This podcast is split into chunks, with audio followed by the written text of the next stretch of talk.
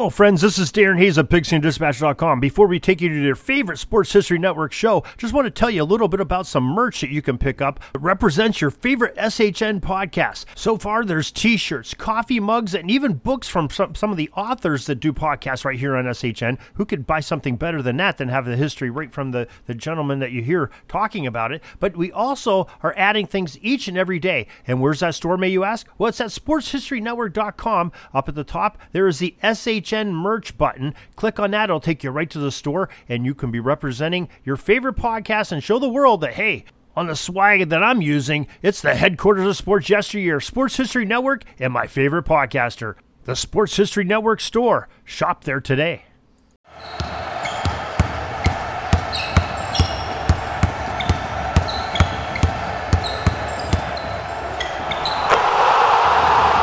This is Basketball History 101 with Rick Loayza. Welcome back to Basketball History 101, part of the Sports History Network. I am your host, Rick Loayza, and this is the podcast where we bring to life some of the forgotten stories from basketball history. We are bringing old school basketball to a new school audience.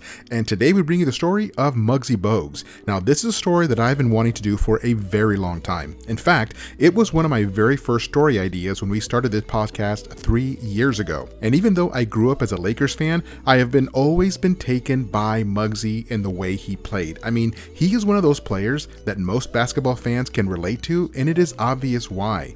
His height. The man is only 5'3" or 160 centimeters. He was a guy that fans could relate to, and I hope that that makes sense. When we see guys like Giannis, Jordan, Kareem, or Vince Carter, we see players who not only have height, but off the charts athleticism. It is very difficult to relate to these players because they live in a world that is beyond what most of us have ever experienced. We become envious that these players won the genetics lottery and were given bodies practically designed to be successful at basketball. But let us put athleticism aside for a moment and let us just talk about height. To be a person who reaches the height of 7 feet or taller puts that person on the extreme end of the bell curve on height. In fact, in today's world of over 7.5 billion people, there are only around 2,800 or 3,000 people who are 7 feet tall or taller. That is an extremely tiny portion of the total population. Let me put it this way. On average, only one out of every 2.5 million people reaches the height of 7 feet. That is how rare it is to be 7 feet tall, and the NBA has nearly 70 of them in the league right now. Again, it is extremely difficult to relate to this, but to relate to a person who is only 5'3" is incredibly easy. He sees things from the same perspective as the rest of us, and that is one of the reasons why he was so popular with kids, because he is the same height as a kid. When Muggsy first entered the NBA, I was still in middle school and was already taller than him.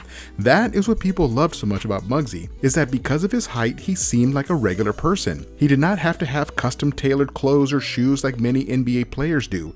He did not have to have special seats installed in his car to accommodate extreme height, like Shaq has to do. He represented a regular person, just like me, who fantasized about playing in the NBA, but he actually did it. With extremely short height, he broke through and played 14 seasons in the NBA. Now, he was never an All-Star or in the Hall of Fame. He did not even make an All-NBA team. He never led the league in assists or steals, but by any reasonable measure, he had a very successful NBA career. The average career in the NBA lasts only 2.5 years, so playing for 14 is almost 6 times the length of an average career. And because of his outgoing personality, he landed a great number of endorsements, and he was in the movie Space Jam. He was one of the 5 players who had their talent stolen by the Monstars, along with Charles Barkley, Larry Johnson, Sean Bradley, and Patrick Ewing. But it was never easy for Muggsy, not by a long shot. He had to prove himself at every level of basketball. No matter how well he played in youth basketball, he was doubted in high school. No matter how well he played in high school, he was doubted in college. And again, no matter how well he played in college, he was doubted in the NBA. That is a testament to Muggsy's perseverance. He had to change the minds of nearly everybody at every level he played. About the only people who believed in him were his teammates, who knew quite well what Muggsy brought to the court. But I want to take this story back to the beginning when Muggsy was a kid in the inner city of Baltimore, and I will share that right after this break.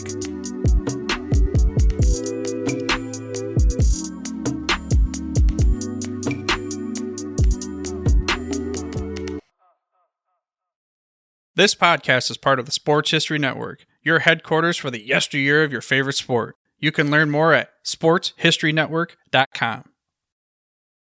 At the Sports History Network, we're all about sports yesteryear, and so we're so pleased to introduce you to Row One, an online memorabilia gallery and shop that brings your sports history to life anywhere. The Row One gallery includes over 5,200 gorgeously reproduced prints of team posters, game program covers, game tickets, advertisements, and more in baseball, pro and college football, pro and college basketball, and more. And any gallery item may be printed in a variety of sizes on wood, metal, canvas, acrylic, or poster paper.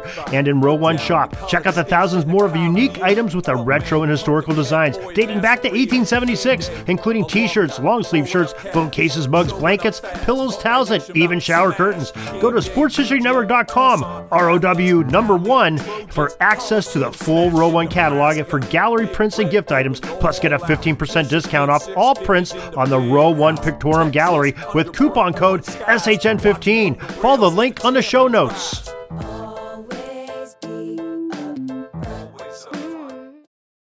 Welcome back to the show, and let us continue with the story of Muggsy Bogues. As I mentioned before the break, he grew up in the inner city of Baltimore in a very rough neighborhood. The sounds of gunshots became a normal part of the background noise of living in the Lafayette Court housing projects. Murders took place regularly where he grew up. Now, as a kid, he even witnessed a murder take place while he was walking down the street. And that took me back to my own childhood. Now, I have never witnessed a murder, but I have witnessed other crimes in progress while I was a kid. And the best thing that a kid can do is to pretend to not have seen anything. Do not even look at the perpetrators. Just keep your head down and keep walking, and maybe pick up the pace a little. But do not run, because that only brings attention to yourself. Only run when you hear gunfire. Now, let us get back to Muggsy. As I have mentioned, he is 5'3" and is still the shortest player in NBA history by 2 inches. The next shortest player ever was Earl Boykins at 5'5". Then it was Spud Webb and Keith Jennings, both at 5'7". But it is not hard to figure out where Muggsy got his height, or lack of height. His mother Elaine is only 4'11", and his father Richard is 5'6". His siblings are all roughly the same height as Muggsy. I mean, when you have two short parents, you're going to get a bunch of short kids. But something that Muggsy did have, which is the key to him making the NBA, was extreme speed. He could run faster baseline to baseline than nearly every other player around. He had Allen Iverson type speed, and he had to have that to be successful. Obviously, he was at a disadvantage in height, so that only way for him to be successful is to outrun the taller players down court. Also, because of his compact size, he was able to change directions faster than any other player. He could get his defender moving one way, and then Muggsy would change direction on a dime and give himself the space necessary to either shoot the ball or make a pass for an easy basket. And he had a 44-inch vertical leap when he made the NBA. That meant that he could touch the rim and even dunk a tennis ball. Now, not even Kobe Bryant or Vince Carter had 44-inch verticals. My point in saying all of this is this: while Muggsy Bogues did not have the height that people would typically associate with being in the NBA, Muggsy did have superior athleticism in other areas like speed, jumping ability, and the changing of direction. In those areas, he was superior to the typical NBA athlete, because if you do not have height, then you have to have something. For Muggsy Bogues, he had pretty much everything else you could want for an NBA player, and that is why he stayed in the league for 14 years. Now, let us get back to his childhood. Growing up, there was another kid his same age who also lived in the Lafayette Court housing projects, and he is still Muggsy's best friend in the whole world, and his name is Reggie Williams. You might remember that name. He played 10 years in the NBA, mostly for the Denver Nuggets and the LA Clippers. Now, making it to the NBA is nearly impossible statistically speaking. Only 1 in every 8,000 high school basketball players will play in the NBA. The odds are not good. But to have two kids who were best friends since childhood both grow up to make the NBA, well, that's nearly unheard of. But it is probably what helped both of them to stay out of trouble. They had each other, and they kept each other focused on basketball. Now, heading into high school, the school to go to as a basketball player was Dunbar High, which had a very strong reputation and an excellent coach. The coach had already won 4 Maryland State titles before Muggsy even got there. Unfortunately for Muggsy, he had to start his high school career at Southern High School due to unusual zoning in that part of Baltimore. He practically lived across the street from Dunbar but had to take the bus to Southern. He wanted to transfer badly to Dunbar, but the only way to do that back then was to claim that you wanted to study courses that were not offered at Southern, and there were some courses at Dunbar that Southern did not have. Dunbar offered courses in being a dental technician, so Muggsy claimed that he wanted to take dental technician courses, and that allowed him to transfer to Dunbar where he could play with his friends. But that took 2 years to make happen. That meant that Muggsy had to play 2 seasons at a school he did not want to play for, and for a coach that did not really appreciate or understand Muggsy's skills. The coach only saw someone who was just far too short to be taken seriously as a basketball player. Well, by junior year, he was able to transfer to Dunbar and rejoin his best friend Reggie Williams, who was able to make his own transfer happen much earlier. Now, here's the thing about those Dunbar teams of the early 1980s. They would destroy anyone when they had 2 future NBA players in the team. I mean, any high school with 2 future NBA players has a serious talent advantage, but Dunbar actually had 2 other future NBA players on the team as well. One was David Wingate, who played 15 years in the NBA, including a few years in Charlotte, where he once again teamed up with Muggsy. And there was also Reggie Lewis, who became an NBA All-Star and captain of the Boston Celtics. That amount of talent is almost too much to wrap your head around. 4 future NBA players on one high school team is incredible. Those Dunbar teams could dominate everyone at 4 out of the 5 positions, and the 5th starter, David Wood, was no slouch of a player. He could handle himself quite well at the high school level. That 1982 Dunbar team demolished all competition. They had a perfect record of 28-0 and won the Maryland State Championship, the 5th one for their coach. And at that point, David Wingate, who was a year older, graduated and moved on to Georgetown to play for Hall of Fame coach John Thompson. But Muggsy and the 2 Reggies were returning for senior year. Now, that is still way more talent than any other high school in the entire state of Maryland. For their senior year, they went 31-0, and none of their games were even close. They brought a 6th title to their coach. Reggie Williams averaged 24 points and 13 rebounds that season, enough to get offers from schools all over the East Coast, but he decided to follow his old teammate David Wingate to also play for Georgetown University. And that made sense, since Georgetown is not that far of a drive because it is located in Washington, D.C., which is a fairly short distance from Baltimore. Reggie Lewis decided to accept a scholarship to Northeastern University located in Boston. He would play right under the noses of the Celtics, who would later draft him. As for Muggsy, he accepted a scholarship from Wake Forest University in Winston-Salem, North Carolina. For Muggsy, it was going from the inner city to the country, and it was an enormous adjustment for him. If you have ever been to Winston-Salem, then you know that it is a city of 250,000 people, so it's not exactly the country. But according to Muggsy Bogues from his own autobiography, anything that is not the inner city is the country. The adjustment for Muggsy was not so much in terms of basketball. He always felt that he played with more talented players on his high school team than he did at Wake Forest, and he's probably right about that. No, the bigger adjustment for him was adjusting to the culture shock and the academic rigor of a private university.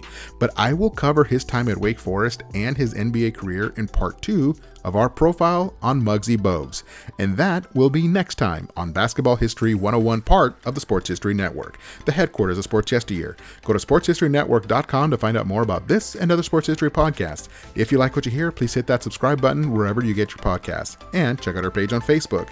It's called Basketball History 101 Podcast.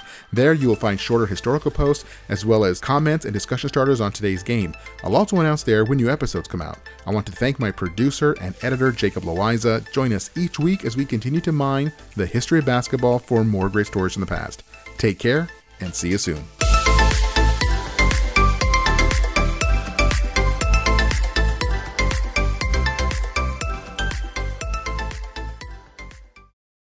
Hey there, sports history fan. This is Arnie Chapman, aka the Football History Dude, and I wanted to thank you for stopping by to listen to another episode here on the Sports History Network. Our podcasters are passionate about uncovering and sharing sports stories from yesteryear. And if you didn't know it already, we have over 30 shows across the network covering all sorts of sports history topics. In fact, here's a glimpse into one of our awesome podcasts here on the network. This is Mark Mortier, and if you're a sports history fan like me, tune in and hear me talk about some great sports moments of the past. Growing up during the 1970s, I got to watch some of the most iconic moments in sports history. Hank Aaron breaking Babe Ruth's home run record. Willis Reed limping out of the locker room in Game 7 of the NBA Finals at Madison Square Garden as the fans erupted with a thunderous ovation. The 1980 Miracle on Ice as Team USA defeated the powerful Soviet Union in the Olympics. Listen every Tuesday on Yesterday Sports. How about that? I bet you're super hyped to go listen to that new podcast, right? Well, to learn about this show and all the other podcasts on the network, head over to sportshistorynetwork.com/podcast. Again, that's sportshistorynetwork.com/podcast. Head over there today to find your next favorite sports history podcast.